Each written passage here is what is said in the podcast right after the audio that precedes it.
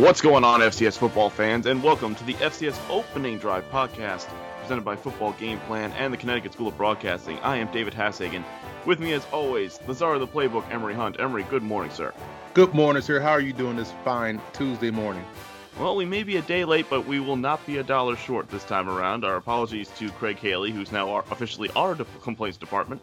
after yesterday, it was a busy Monday morning a lot to get to. So we're recording this on a Tuesday, and it will be up on the Tuesday, so you don't have to worry about that.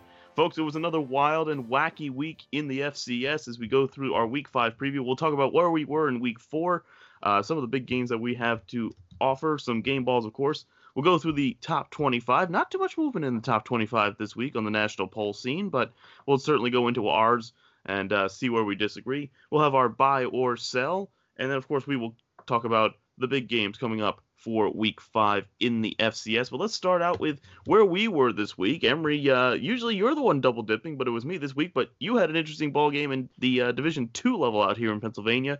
Uh, tell us about that one.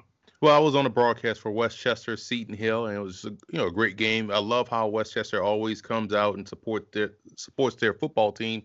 Uh, packed house, and uh, West was able to get the victory. Yeah, I mean that, was uh, certainly the PSAC is an underrated conference for sure. It's one of the power conferences in D two. Um, I I became fully immersed in Long Island this week, uh, far too fully immersed, some would say. But um, I was at two games this week actually. I was at LIU taking on Sacred Heart. Um, really good game for Sacred Heart. This is a team that I think is actually going to improve greatly in the NEC. For me, I think they're one of the top teams in that conference now uh, really had a phenomenal performance. The Sharks, offensively, they're getting up to speed pretty quickly. Defensively, it's taken a little while. So uh, Sacred Heart pulled out the win 34 10, 21 points in the second quarter um, of that one. And then I was out at Stony Brook as they took on Fordham. Good first half for Fordham. They actually held their own, but eventually Stony Brook found their way through. Uh, not really a contest in the second half. And uh, Stony Brook with the big win 45 to 10. I'd like to thank both of those schools for their hospitality uh, going out that way. Let's talk about some of the other action, though, Emory, from week five. We have to start with our stats game of the week from last week. UC Davis at North Dakota State up in the dome. Usually, people, no matter what the ranking, don't have much success up in North Dakota, but UC Davis gave the Bison a fight. But North Dakota State prevails 27 to 16. Really good ball game. Yeah, really good ball game, and it was nip and tuck throughout the entire contest, and you saw Jake Maier do a great job of of trying to push his team toward the upset victory. You know, they had a lead in that ball game. It looked as though they were going to try to take over as the fourth quarter began, but North Dakota State proved that they are, you know, championship caliber, have that championship resolve, and their defense did a great job of turning the ball over. So impressive display for their defense when their offense wasn't the story of the day. And I thought North Dakota State just showed that day uh, in that game that hey, we could win in many different ways, and they did against UC Davis. UC Davis, though, they certainly show that. I think if they that's a matchup in the playoffs, that could be an interesting one. They show they show they could at least compete with North Dakota State. Some of the other top ranked teams that have gone there really haven't done anything. So hopefully we can uh, we'll see that matchup again in the playoffs. It was a good game. Let's move on to the big upset of the week. Eastern Washington, another team. Just when you think you've got them figured out, something goes terribly, terribly wrong. They get beaten by Idaho 35 27. They came back nicely in the second half at halftime. This one was over. Yeah, and that's the thing. You thought, wow, you, you see the scoreboard, you see the ticker as you're doing a game, you're like, man, what the hell is going on with Eastern Washington? They didn't even show up until the second half. By that time, you done allowed Idaho to, to build momentum, to build a huge lead. Now they're playing with confidence. And what a big win uh, for the Idaho Vandals, knocking out Eastern Washington, and and that was a huge loss for the Eagles. And now it puts Idaho in a in a good conversation for hey, maybe this is a team that could be that fly in the ointment, or maybe push for that large bid in the playoffs. This was a big win because you you expect Eastern Washington to, to turn things around and and get back on the right track and somehow some way end up seven and four and be in the conversation. So as long as they keep winning from this point forward for both teams, it, I think it bodes well for Idaho. It certainly does. And the Big Sky, we always talk about this. It's a really weird, like it's a conference where anybody can beat anybody. Uh, you've looked at you know, Sacramento State has been tremendous this year. Northern Arizona's back on top, but only a couple years ago, Southern Utah's right in the mix. So certainly it's a, a conference where anything can happen and usually does. Uh, let's move back now to the East Coast and what was one of the best games of the weekend in the CAA. Number 18, Villanova taking on number 5, Towson. Back and forth ball game, offense all day long. It goes to overtime, and Villanova pulls the upset 52 45. Villanova quickly shooting up people's top 25s. As they should have been because they were in my top 10 last week. This is a team defensively that has championship caliber defense. Offensively, they're getting great play from Daniel Smith, who was a transfer coming over from Campbell, doing a great job with that offense. They're playing complementary football. It's a dangerous team down there in Villanova. And it's a team that we've talked again. Again, this is a team we've talked about the last few years. If they're healthy, they're right there. They haven't been healthy for a good two or three years. They finally are putting things together. They're becoming a power in the CAA. Again, CAA, I think, is the strongest conference, top to bottom, by far this year. it's not even close. What is it? Seven teams, I think, in the top 25? Six or seven teams? It's absolutely crazy now. Uh, but certainly Villanova and Towson, both of them, are teams that you can consider in the highest echelon uh, for 2019. Let's move to another interesting game in the Northeast. The former coach returns with his alma mater to take on his former team, and Coach Perry gets the win. Brown 35-30 over Bryant. A really good ball game, but that's got to be so sweet for his first game in charge of his alma mater. Yeah, that was a great game. A great way to, to you know go back and forth with a team that you know very well. So a lot of people shouldn't have been surprised by that score because again he was just there, but you you know Bryant was going to come ready to play, trying to prove that they were, you know, a good team and they had offense. And I've seen them play live against Stony Brook. Defensively, they do a great job. Offensively, they were kind of inconsistent against the Seawolves, but their offense put up 30 points. So I was excited to see how this game was going to play out. But great job by Brown getting the win. And we'll talk about Brown's quarterback as well later on, or at least I will in the game ball segment because he had a hell of a game. One last game to talk about here Southeast Louisiana, number 21, going into this game, taking on Lamar. I mentioned Southeast Louisiana was going to be a possible dark horse team to make the playoffs out of the Southland this year because it's such a it's such a tightly packed conference, and they get a nice win over Lamar, a playoff team from last season, 45-34. This is a big, big win for Southeastern Louisiana. Chason Virgil has been playing some great football quietly all season long. Their quarterback, he threw four touchdowns in that ball game, no turnovers. And you just liked how we've seen Southeast Louisiana, Southeastern Louisiana, win multiple ways on offense. They can grind it out on the ground. They can play close games. We, they can put up points if they need to. So I'm excited to see how they can continue to build moving forward because they're two and one on the season. The Southland seems to be up for grabs now. There's no front runner per se in this conference, so it's a great opportunity for the Lions to not only get into the playoffs but win the conference outright it's going to be an interesting one for sure. The Southland is again, so many conferences this year are just wide open, except for the Missouri Valley. It seems like the only one that's really not up for grabs. Let's get into our game balls, Emory's, and I mentioned that we I had to start with Brown and quarterback EJ Perry because he had a phenomenal game. Accounted for five touchdowns, 21 of 32 for 183 and three scores through the air. 18 carries, 227, and two touchdowns on the ground. What is he? What, is, is he a triple option quarterback? What, what's going on here? Why is he running for 227? But a great game for EJ Perry. If he can do that in conference, all of a sudden Brown is a factor in the Ivy League for 2019. Yeah, he had a 93 yard touchdown run. That's just amazing. That shows speed, endurance, and everything. It was just outstanding display on both sides. Three touchdown passes, two touchdowns rushing. Uh, outstanding day for him. I'm going to go with Malik Flowers with a 100 yard kickoff return for Montana. And yes. the reason why I went with that one, that was a huge part of the game because Montana scored first.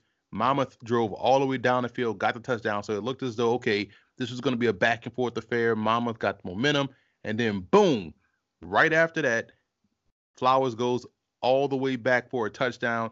That took a lot of the air out of the Monmouth sails. Monmouth, uh, Montana went on to roll in a big win because I thought that was going to be a game where Monmouth had an opportunity to win. But good job by Flowers making a play on special teams that help springboard this Grizzlies football team to get them to wake up and take control of that game. State of Montana all of a sudden is becoming a power player again in the FCS. My next one, I'm going to go with Nathan Stewart, the wide receiver from Sam Houston State. Uh, nine receptions for 187 and three touchdowns. He also became the all-time career leader in receiving yards from a Southland player. So congratulations to Nathan Stewart on that achievement. But another tremendous game for him and the Sam Houston State offense. Yeah, and I'm going to go with Bailey Fisher of Tennessee Tech, who has quietly put together a strong start to their season, yeah. the Golden Eagles. Bailey Fisher went through for 314 yards, two touchdowns, and contributed to 90 rushing yards and three touchdowns on the ground. So great job, great win for the Golden Eagles. And like I said before, they are off to an impressive start. I'm going to go with a, a, combo of backs here for my next one, and that's two running backs from Kennesaw State. And I, I think you'll like these uh, these numbers here, Emory, being a former running back yourself. Um, Isaac Foster, eight carries, 183 yards, and two touchdowns. Bronson Rechsteiner, 10 carries, 221 yards, and a touchdown. So let's do the math 404 yards, 18 carries. Not bad when your two top two running backs are averaging 22 yards a, a play. An outstanding game for Kennesaw, which saw them shoot up the top 25 rankings, and they're just clicking on all cylinders again. Yeah, that was just an outstanding day on the ground. And as expected, it's a triple option offense. But when you see those numbers laid out like that, it just makes it ridiculous. And 22 yards a carry between the two of them. Are you kidding me? My goodness. I mean, and I don't have any defensive game balls for shutouts because there weren't any shutouts. There weren't any shutouts this weekend. So a lot of teams only scored like six and seven points, but no one got shut out. So shout out to the offenses for avoiding the goose egg on the scoreboard. Exactly, exactly. It's about time we reward offense for you know doing their jobs. anyway, uh, one more I'm going to give away here, and that's to um, Andrew Edgar, wide receiver from Illinois State. A lot of big pieces on this Illinois State offense that have gotten a lot of national attention, Senior Bowl watch list and whatnot. But Andrew Edgar, great game last week. 12 receptions for 228 yards and two touchdowns. So that's my last game ball. It's going to him. Again, folks, this is the FCS Opening Drive podcast. This is our week five preview. If you want to listen back to any of the other previews and reviews from the previous weeks, go to SoundCloud or iTunes and search for Football Game Plan in the podcast section. Subscribe while you're there so you don't miss any football game plan content. And of course, give us that five star rating if you're enjoying what you're hearing, or if you're not enjoying what you're hearing, tell us what you, we can do better. We are willing to change. Uh, let's get into our top 25s. Emory, this is the weird part now that we're doing this on a Tuesday today. We actually have the stats rankings up ready to go. So usually we're doing this very early on a Monday morning the rankings come out at about noon or so on a Monday afternoon, so you were usually a little bit ahead of uh, all the calculations and that sort of thing. But we actually have them with us today, so we can actually compare ours to the rest of the nations. So, Emory, what is your top 25 looking like? What's your top 10? All right, my top 10 is North Dakota State, James Madison, South Dakota State, Villanova, Montana State, Kennesaw, UC Davis, Towson, Illinois State, and Youngstown State. Youngstown State up there very, very highly. Um, my top 10 is, is very similar. I got North Dakota State, JMU, South Dakota State, Weber in at number four. I've got Montana State at number five. I think they are having a very, very good year. The Brawl of the Wild this year is going to be excellent. Uh, Towson at number six. I got Kennesaw at seven. Jacksonville State at number eight. Maine at nine and Nicholls at 10. I think, again, Nicholls is an underrated team. They've got the offensive firepower. I've got them at the number 10 spot. Yeah, I see we agree on Montana State being in the top five. Uh, like you said, really good year out there for the Bobcats, doing a great job. Um, Villanova, I'm, I'm, very high on right now, and I, I just think that they're going to slowly creep up toward that number two spot before it's all said and done. Uh, Youngstown State beneficiary of, of being undefeated and having a bye week. So that right there, especially uh, with some teams losing, just kind of bumped them up a little bit, in my opinion. And so with number 11, so we were 11 through 20? Yep. Sorry. So my 11 through 20 is Central Arkansas, Weber State, Jacksonville State making a big move up, Furman, Montana, Nicholls, A&T, Southeastern Louisiana, and Stony Brook, and Maine. There we go. I've got Montana at number 11. They are they've been rising quite quickly in my rankings. Uh, A&T at 12. Villanova, I've got them up from 21 to 13 this week. Uh, Central Arkansas at 14. UC Davis at 15. Northern Iowa at 16. Uh, Southeastern Missouri at 17. Delaware 18. Youngstown State at 19, Eastern Washington, I've got them dropped from number four to number 20. Don't have them out of the rankings like some people have. I still think they're a good football team, but I've got them in at the number 20 spot. Yeah, the, you you have Eastern Washington in, in your rankings. I don't think I have them dropped out. Um, so from 21 to 25, I have Delaware, the Citadel, Elon, and two newcomers to the top 25 in my top 25, Dartmouth and Central Connecticut State, who nearly upset Eastern Washington, uh, Eastern oh, Michigan last that week. That was a heartbreaker, absolute heartbreaker. If you didn't see it, folks, Central Connecticut State had the game won. Yep. They're up by a point with 10 seconds. Literally, all they have to do is get off a punt. Punt gets blocked, scoop and score, touchdown. Eastern Washington survives. Absolute heartbreaker because no NEC team has actually beaten a team from the FBS. And that's um, how coaches break things. That that's why. that's how the bill for the sporting director goes up. Yep. Um, my last five and my first five out, I've got um, Illinois State at 21. I got Furman at 22, Dartmouth 23, uh, Elon at 24, and Southeast Louisiana moves into my 20, top 25 now at number 25. My next five out, Wofford, good win this week. Uh, I have them at number 26, Citadel at 27, and rising very, very quickly. I wanted to make sure that upset was for real, and it looks like it is. Monmouth at 28, Indiana State at 29, Eastern Kentucky is at number 30. And what's interesting about this week, Emory, is that we had a rare week with the uh, the national FCS stats poll. There were no changes in the top 25. No team dropped out, no team moved in for this week, which is really kind of rare. Yeah, Usually there's at least one.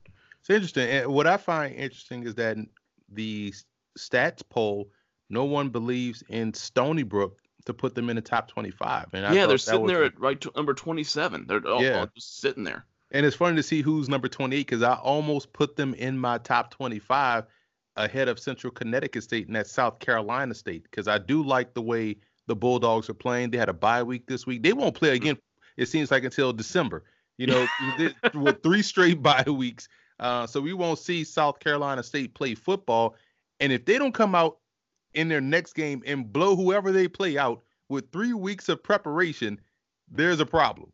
So see, here's here's the thing: if you had three weeks off, if I'm a football player, that first week off, I am eating everything. Give me all the food. The next two weeks I can prepare. Give me all the food that first week off. That's all I'm saying. Yeah, it's it's it's interesting to see the you know the poll play out the way it did. But you can't really complain with anything. Uh, you know no, that is I think is a, a, really good. I thought stats the you know the voters did a really good job there. Um, you know I may disagree with one or two, but it's not like oh my god how could you have this? So it's it's a I thought everybody did a great job who voted this week in the poll. Yeah, it's it's not like in years past where we've seen, you know, a team like you know Delaware who just because of where they started in the opening poll don't move past anybody and miss the playoffs. I think that was three years ago we saw that. Um, it, it uh, the, the, the voting has definitely gotten more serious. It's gotten more professional, and that's obviously big thanks to Craig Haley and his team uh, for having that accountability for all of us, actually. So that's well, a, a, nice thing to have. And I like how everybody is, you know, showing their work. Like we're showing our work, you know, yeah. and, everybody else is, you know, showing their work as well, keeping everybody accountable for, you know, what you put out there. So that that right there, I think everyone that's voting, keeping everyone accountable by showing their work and how they voted, just strengthens the stats poll, in my opinion. 157 voters, because that's the number of first place votes we've got this week. So, uh, keeping just keep us accountable, folks. We we want to hear you, what you think as well. We want to hear your arguments. You might change your mind. You probably won't, but you might change your mind. you never know. Uh, let's get into our next segment here, Emory. And now that we're at the quarter pole of the season, now we've got a pretty good read on what's coming up and uh, where we where we stand on a lot of teams. But it's time to do a little buying or selling, and we've got to start with Houston Baptist. We talked about them last week and how they've been off to a really, really good start in the Southland, kind of out of nowhere. But Houston Baptist this year has had an excellent, excellent season. Um, one of the surprises, uh, the Huskies, now at three and one, they got a 48-21 win over Northwestern State. They knocked off South Dakota away from home. They've just looked really good. They should have knocked off an FBS team. But are you buying or selling Houston Baptist as a playoff team? Bro, I am buying all of the stock in Houston Baptist. the fact that they started off the season the way they did against UTEP kind of put everybody on notice. Like, hey, this is okay. They usually this was a game where that score would have been the combination of the the end score. So it would have Yeah. been, you know, a 75 to nothing game against UTEP. But they were competitive, had a chance to win that game in the end, and then to follow that up by winning three straight convincingly. Yeah. So Yeah. Houston Baptist seems to have turned the corner uh, for their program. And again, we talked about this last week where you had a team like Incarnate Word, you had uh, Abilene Christian Lamar getting to the playoffs along with the Incarnate Word. Maybe this is a year that we see Houston Baptist turn that corner. I think we've already seen them do so. At least from their offensive perspective, they're putting up points in bunches. They knock off a Missouri Valley Conference team. They win a conference game. Uh, they went on a roll against that, you know, Missouri Valley Conference team. They beat a team in Texas Wesleyan that was convincingly. Normally that game would be nip and tuck, even though it's a, a NAIA game. So this is a serious contender in the South. I'm buying all the stock in Houston Baptist. This is actually the first time in program history they've ever gotten three wins in a row. But look, I just want to quickly review their offensive stats because they kind of reminds me of what Princeton was doing last year in terms of the national level. Number two in passing yards with 1425, 28th in rushing. That's the biggest thing. They're a balanced attack in the Southland, which usually doesn't happen. 48.3 points per game. That's second overall. 541.3 yards a game on offense. They've scored 24 touchdowns in four games. That's ridiculous. Now, the question, of course, for every Southland team, though, when they get to the playoffs, is the defense. It's not tremendous, but it really isn't good anywhere in the conference that you can really point to, except for maybe one or two teams. So that's what the test will be, is when they actually do get slowed down or stopped. But offensively, Houston Baptist, I'm buying. This is fantastic for them.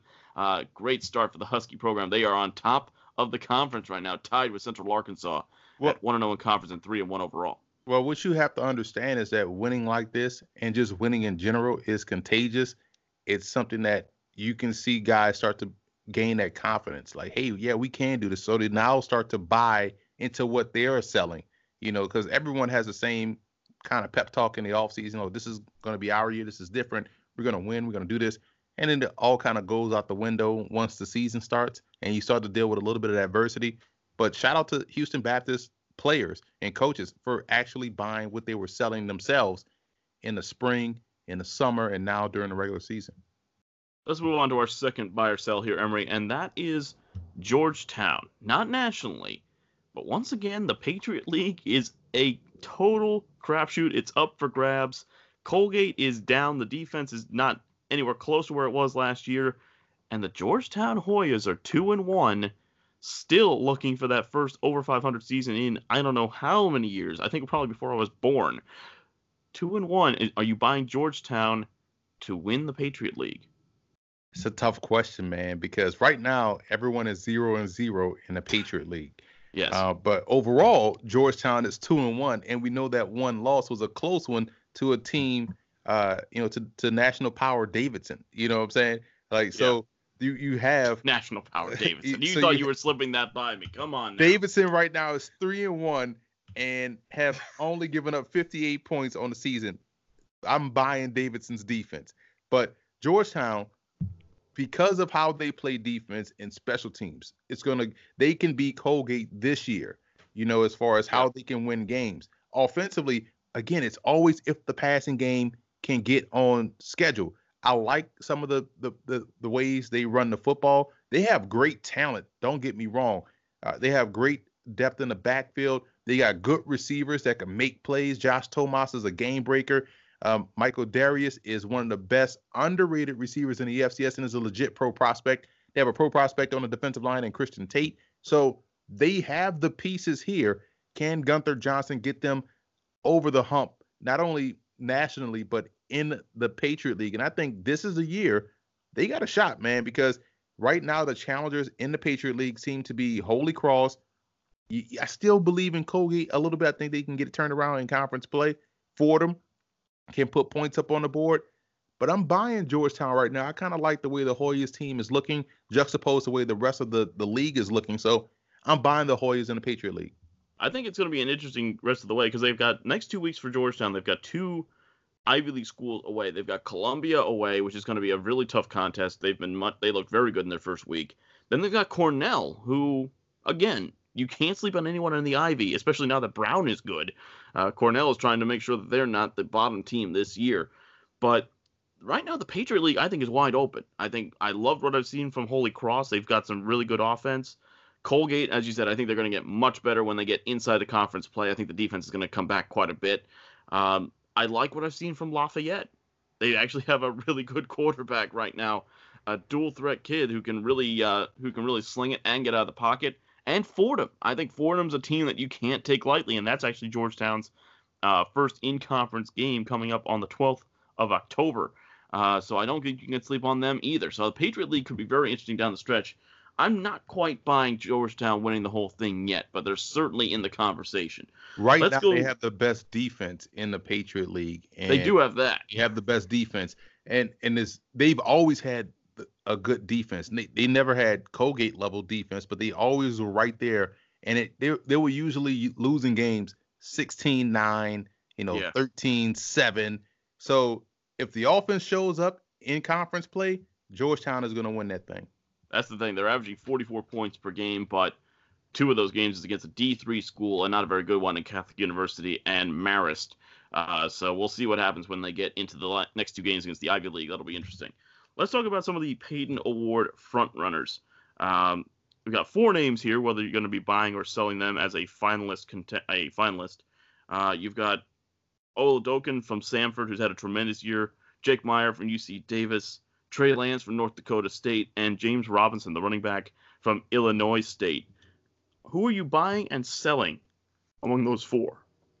Well, obviously, the Payton Award to me has become a quarterback award, just like the Heisman. Of course, so I am gonna not. I'm gonna sell James Robinson for now, but I will buy those three quarterbacks, and I think right now you have a better cha- uh, better chance of of buying two in Oladokun and Trey Lance because Oladokun is putting up ridiculous numbers. Trey Lance is winning games and and is a true dual threat in doing so. Maier had the off game, so I will put him third. But I'm buying all three quarterbacks because of the, the nature of the award, how great they are talent wise, and how fantastic they're playing. Uh, but I'm selling the running back James Robinson. See, I, I I I hate to agree with you because I think Robinson is not just not just should be a award finalist for the Walter Payton, but he's an NFL draft prospect. Um, but yeah, it's become a popularity contest for the pretty boy quarterbacks. That's how it always works. It happens in the Heisman, it happens in high school, it's happening in the FCS. Um, if I'm going to pick one of the three that I'm buying in the most out of those three quarterbacks, though, I'm going with Oladokun. I mean, absolutely outstanding, and a guy who really, you know, you know, people had heard, you know, obviously saw him play at USF. He has in- incredible talent, but nobody really saw him because all they were thinking is, how in the world do you replace Devlin Hodges? And he's done so brilliantly. He's been just perfect since he's he finally got the role halfway through game one, and he's just been tremendous since. He's got a 65% completion percentage. He's thrown for over a thousand yards, 11 touchdowns. Chris Oladokun, I mean, could, when was the last time you had back-to-back Walter Payton Award winners from the same school, different players? Right, that's a possibility. It's definitely a possibility because he's the numbers have been excellent, and just the, the level of play. Now they're not winning the games, um, and we know how as this season goes on, you know, it's going to determine whether or not he stays in the race. Because if Maier and Lance and even Robinson are playing winning football. And you know this award isn't decided until the the championship game. You know that kind of could yeah. you know put them in the in the mix for okay maybe they become the front runners if Samford doesn't make the playoffs. I mean, I, I, w- I would go with Trey Lance because right now Jake Maier's having a little problem keeping the ball out of the uh, the defense's hands. He's got five interceptions this year. Trey Lance, I mean, yeah, he's only thrown the ball 72 times, but he's nine touchdowns through the air, no interceptions. He's also rushed for six scores for 282. He's averaging 7.1 a carry. There, there are, by the way, I'm looking at the stats here. There are right now one, two, three, four, five, six, seven running backs for North Dakota State who are averaging over seven yards a carry Dang. at this point of the season. yeah. So, but Trey Lance has been tremendous. But again, I, I, I don't, I hate to discount James Robinson, but that is how the award goes. It, it there, there should see there should be an award for the best running back in FCS. You know what? Maybe we should do like the football game plan, FCS kickoff. You know, uh, positional awards. Right. We, you know what? Maybe we should do that. I think we should because uh, I, mean, you being a former running back, you know how running backs never get any respect.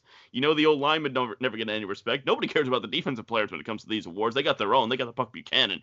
But you know what? I think we should. I think we should. You know what? We, awards. We're gonna we're gonna have our own FCS kickoff awards, and we're gonna try to get a partnership with the one of these local trophy places uh, here in in northern New Jersey, New York City, and and have a, a trophy for each position. Look at that hey, we can send them out. We, we can we can deliver. It's fine. Yeah, we can deliver. Yeah, we can deliver that. Hey, that's not a problem. You know what? That's that's a that's on the docket for today for the Czar playbook. That's on the docket. And you know what, folks? You just heard that idea come about live. You're you're welcome. Uh, let's get one more uh, buy or sell before we get into the Week Five preview, Emory, and that is North Dakota State. We had to go back to them again.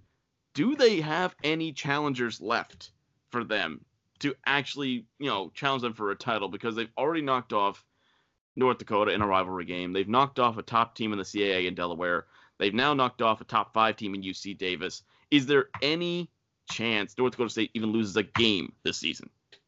You know, there's always a possibility. You, you know, you don't want to say if oh, the bus is... breaks down. you always you, you you always find North Dakota State in the regular season slipping up. But if you're looking at potential upsets, Illinois State in two weeks is one. Um, Northern Iowa seems to play them tough. South Dakota State always is prime for an upset. Maybe you know November second against Youngstown State could be a great opportunity. Those games back to back away. That's yeah, and so you know that's a that's a that's an interesting stretch right there. And but those are the teams that I think have a chance because uh, you have to be good number one to have a chance, and you have to have great defense. I do think Youngstown State qualifies. Illinois State seems to qualify. Northern Iowa seems to do a great job of scheming. Offensively, you have to be able to put points up on the board. That's where South Dakota State comes into play. So I think there's four teams that have a shot, but man, it's whew. Yeah, it, it, it's not looking good for anyone to challenge. I'm, I'm going to throw this out there though. Dark horse for the upset, Southern Illinois, because you never can count out on the Salukis. You might be high. You might be high. hey, Just... they beat an FBS team, a terrible FBS team, but they beat an FBS team, so apparently that matters. And they took Arkansas State to a pretty good game, 41-28. I'm just saying, last game of the year before the playoffs start, North Dakota State might be looking past them a little bit. That's all. That's all I'm saying. That, that's that's literally the only reason I'm giving them any chance whatsoever. um, so, uh, folks, let's get into the Week Five preview now. Um, my telling trap, unsung and best games of the week. My telling games this week you got North Dakota taking on Eastern Washington. Now, this is critical for both teams now because Eastern Washington is one and three. They are falling out of people's top 25s. They're falling behind right now in the Big Sky Conference. North Dakota is still the only independent, but they are having a really good year. If North Dakota knocks off Eastern Washington, who's number 21 in the country, that gives them two top 25 wins this season. And the Fighting Hawks have done this before. Last year, they were in contention up until about week eight. So this is a critical game for them. I think they can actually do it. And the other one I'm looking forward to is Albany against William and Mary. Oh. Both teams are sleep. Uh, we, they've been asleep for about two or three years now in the CAA, which is really, really strong. But both teams are having really good years. Albany scoring points. When was the last time Albany put up big numbers on offense? I don't. I can't remember it. And William and Mary has come with the coaching change this year, a total change in philosophy. They've looked outstanding with the athletes on their side of the ball. And if you want to get a good understanding of the coaching change and how outstanding they've been on comes. offense, footballgameplan.com slash go go offense. Check out the book. Offensive coordinator Brennan Marion of William and Mary takes his go go offense and breaks it down piece by piece, formations, uh, plays, you know, philosophy, it's all in there. It's been doing a great job of selling, and you can get your copy at footballgameplan.com slash go go offense. From czar, the cheap plug, Emory Hunt. Uh, so let's talk about my two trap games for the week. My number one trap game is, is a one that's, you know, I think it would jump out to people. Northern Arizona taking on Montana State. We have a healthy Case Cookus at Northern Arizona. That means they can beat anybody. So Montana State, I think, could be looking at an upset here now that they're in the top 10. The other one Youngstown State hosting Robert Morris. On paper, this game is going to be a blowout, but Robert Morris quietly has taken every team they've played to the brink this season. Every single one of them. That could be the one place where Youngstown State might be thinking, ah, we don't have to worry about this game. Let's focus on the conference schedule. And Robert Morris comes up and kicks them in the mouth. Well, Robert Morris knocked off Dayton last weekend in, a game that I thought Dayton had a chance just to, you know, go out there and win because of how well they've played and who they've beaten. And I thought they kind of overlooked Robert Morris. It was a battle of two great tight ends. You know, they had the great tight end out there uh, at Robert Morris, NFL prospect, uh, and Gonzalez and Trautman for um, uh, Dayton. Two great tight ends uh, that are going to be playing on Sunday next year. So you, I, I like that game as one that's um, a trap game. I would also throw out one just for for uh, variety uh, because the Ivy League's league play starts next week. Right yep. now, Dartmouth versus Colgate could be a potential mm. trap game. You know, let's see if Colgate's defense defense gets off the mat and shows up against the Big Green. That's going to be very interesting to watch for sure. Um, let's move on to my unsung game of the weeks, and I've got uh, several of them here. Citadel taking on Samford. Number 25, Citadel, back to back weeks. They got the win, obviously, against Georgia Tech, and they uh, beat their rivals, the team also known as somewhere in the vicinity of Charleston Southern. Uh, apparently, it's how you're supposed to refer to it if you go to the Citadel. But they've got Samford this week. Again, if Oladokun's going to have his coming out party and Samford's going to be a contender in, in the, a very tough SoCon, this is a must-win game for them. But it's going to be a really good one. Georgetown, Columbia ter- terrific game matchup here. Columbia looked really good in week one. They've been obviously much better over the last two years. This will be an interesting one to watch for in terms of Georgetown's uh, prevalence. Jacksonville State, number 11, at Austin Peay. I almost put this as a trap game, but Austin Peay is actually pretty good this season. They're on my watch list. And the last one, number 13, Maine, taking on number 8, Villanova. Huge game again to the CAA. Yeah, that's that's a big game, man. Um, those are those are some some unsung games. I would probably toss out Portland State and Idaho State too. Yeah, that's going to be an interesting one as well. That'll be one we'll uh, preview here in just a second. My best games of the week. Obviously, you got to look at Montana taking on UC Davis. I'm a little surprised, honestly, of how much disrespect Montana's getting in the polls. They're only at number 18. Montana's looked really good. I'm not sure why in the world they're not getting the respect that they deserve. And the other one for me, this is a really intriguing one. Northern Iowa at Weber State. Weber State again. Weber State is that quiet kid in the corner of the locker room who goes out and catches like 15 balls for 175 yards and it doesn't say a word. They they are so quiet. They're so understated, but they're really really good. Number five, um, and Northern Iowa creeping into number nine they're going back to the top of the Missouri Valley. That could be a really good ball game as well. Yeah, I think for let's say for Montana's sake, I think a lot of the, the pollsters are overcorrecting for last year. I think you know a lot of people were high on Montana last year, got burned. Mm. Um, so they're kind of taking a wait and see approach, see if this thing plays out completely. Uh, maybe that explains a little bit of of why you see them a little bit hesitant to push them up the polls. Well, let's get into our Week Five preview. We got to start with the FCS Stats Game of the Week, uh, as presented by Craig Haley and the Stats crew. I mean, it's hard to you know argue with this one, although we we tried to privately with him. Uh, Elon hosting number two JMU. Obviously, you have another former coach taking on his former team.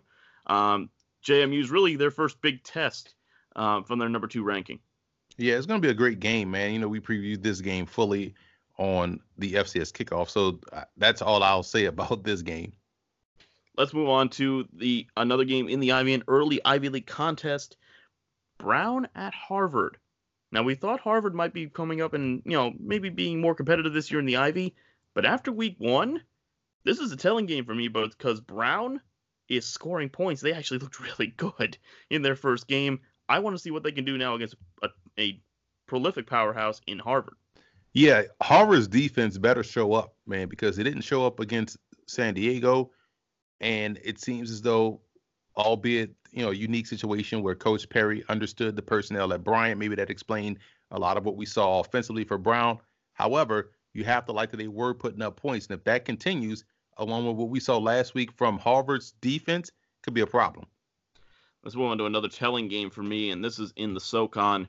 All right, who's for real? Wofford or VMI? It's amazing we're even having this conversation. Wofford one and two, out of the top 25 after starting in the top 10 at the beginning of the year. taking on the Keydets of VMI, who are two and two, looking much much better this season. We talked about them on the last podcast. You can listen to that on SoundCloud and iTunes if you want to.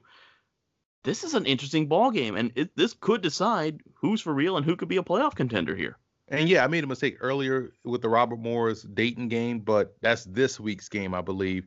Robert Morris last week pulled off the upset against VMI. And yeah. I was kind of shocked because I thought VMI was going to go in there and take care of business like they did against East Tennessee State. So maybe they were reading the press clippings just a little bit. Uh, but shout out to Robert Morris. So yeah, you're right. This is a game about who's for real. Uh, we already saw VMI get one SoCon victory against East Tennessee State.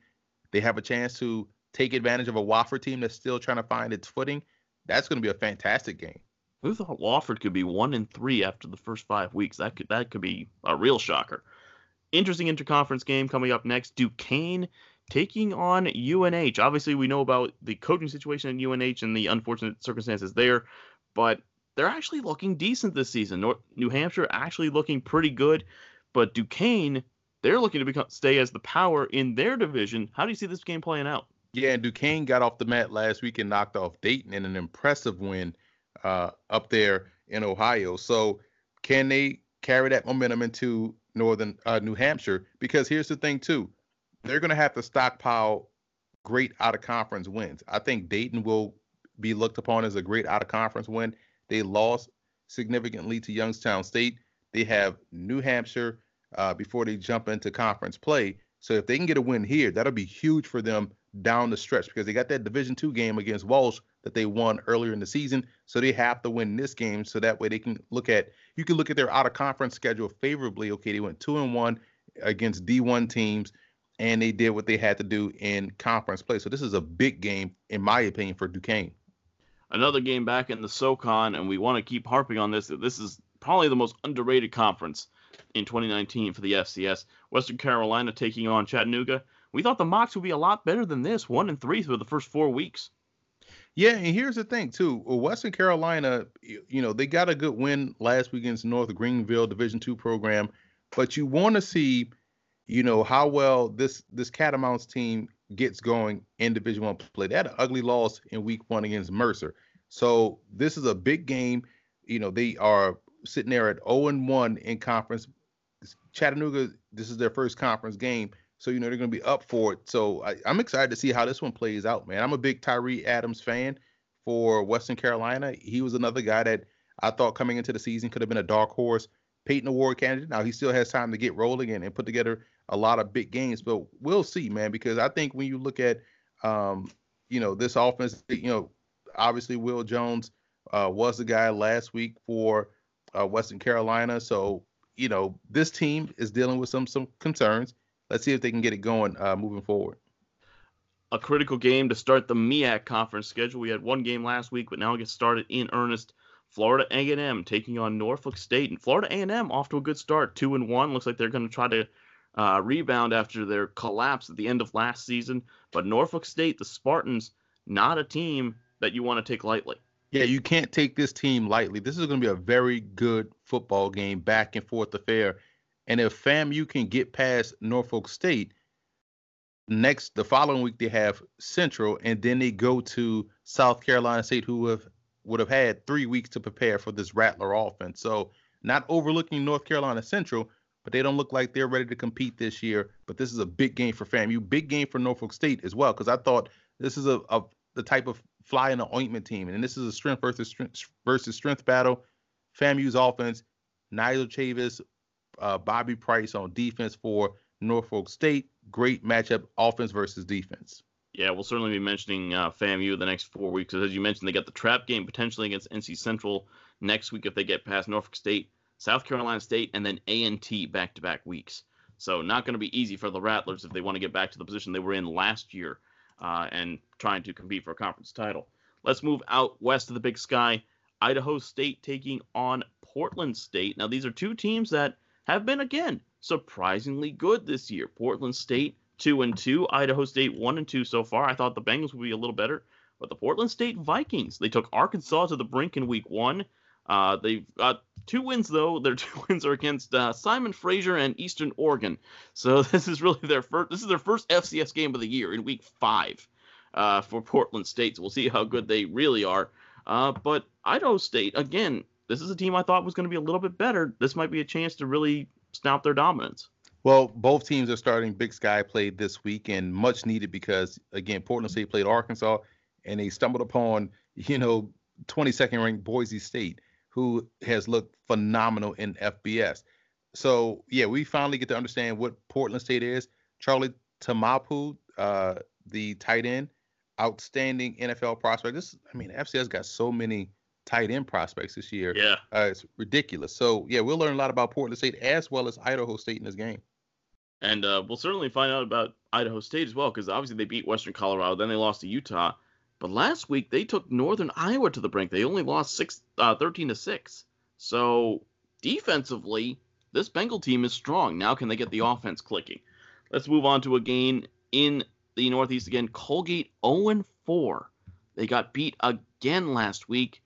They take on now Dartmouth is Dartmouth going to have to show Colgate what defense looks like again, and maybe that'll wake them up? I have full confidence in the coaching in this ball game. I, I love both coaches. Dan Hunt for Colgate, phenomenal coach. I'm pretty sure he'll get it turned around.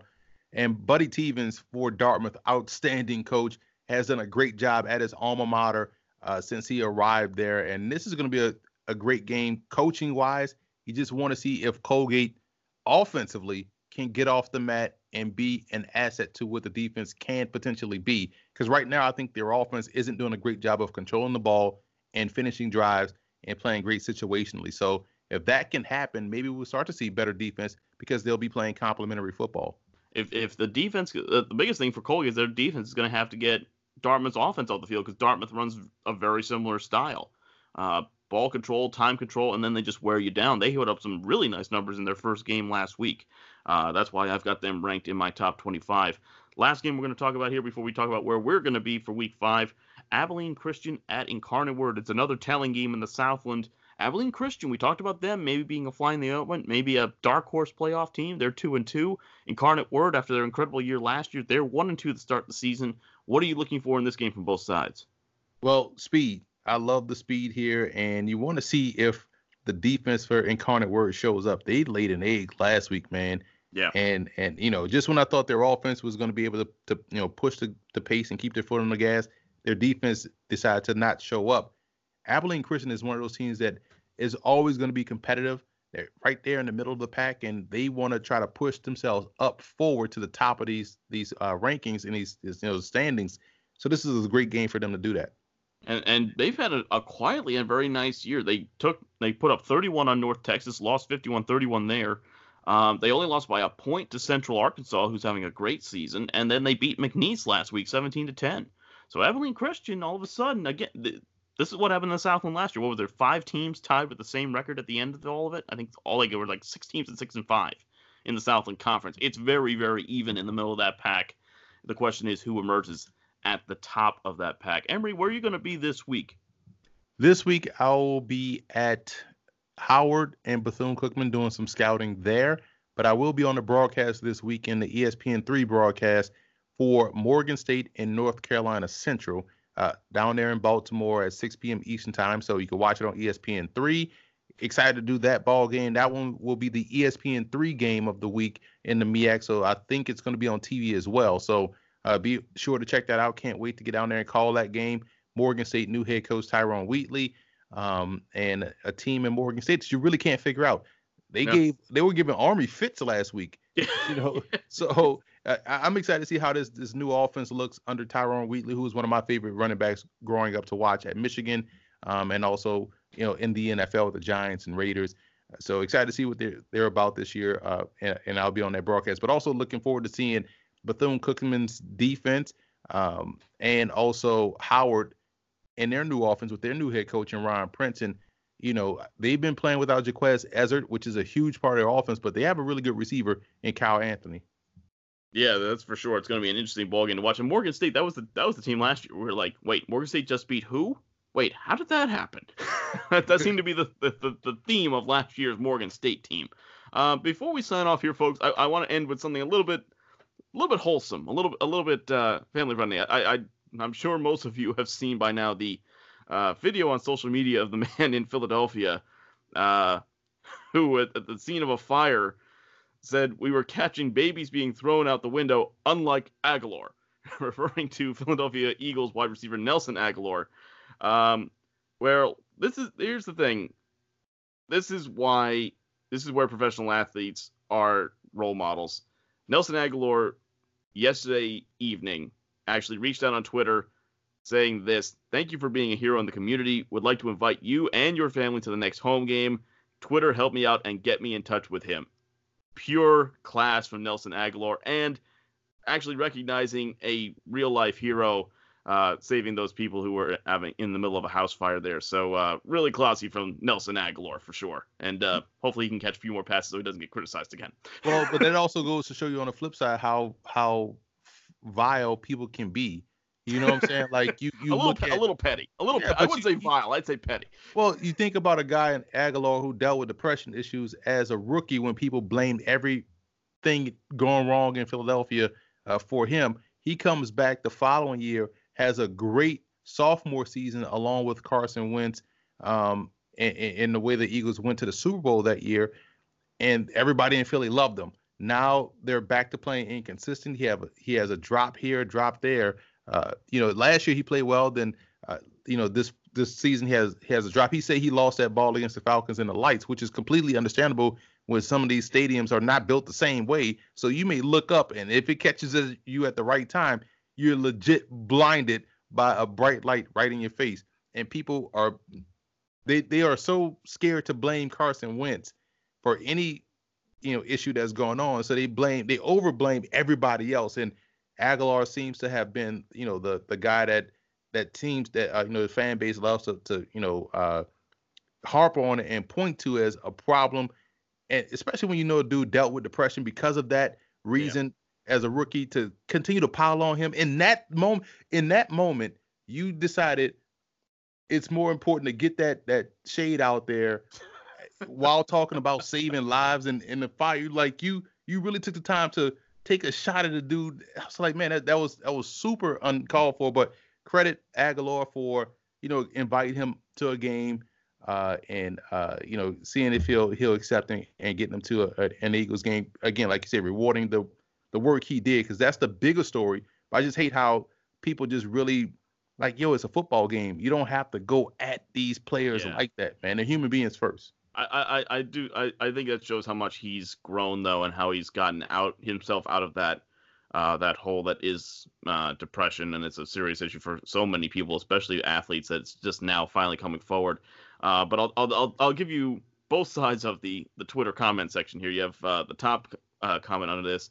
This proves no matter how spicy you think your comeback is, nothing beats being a good sport and taking it all in stride. This is how you rise above and inspire people. Much respect, sir. On the other side of the coin, shout out to Agholor inviting this man to watch his drop passes in person.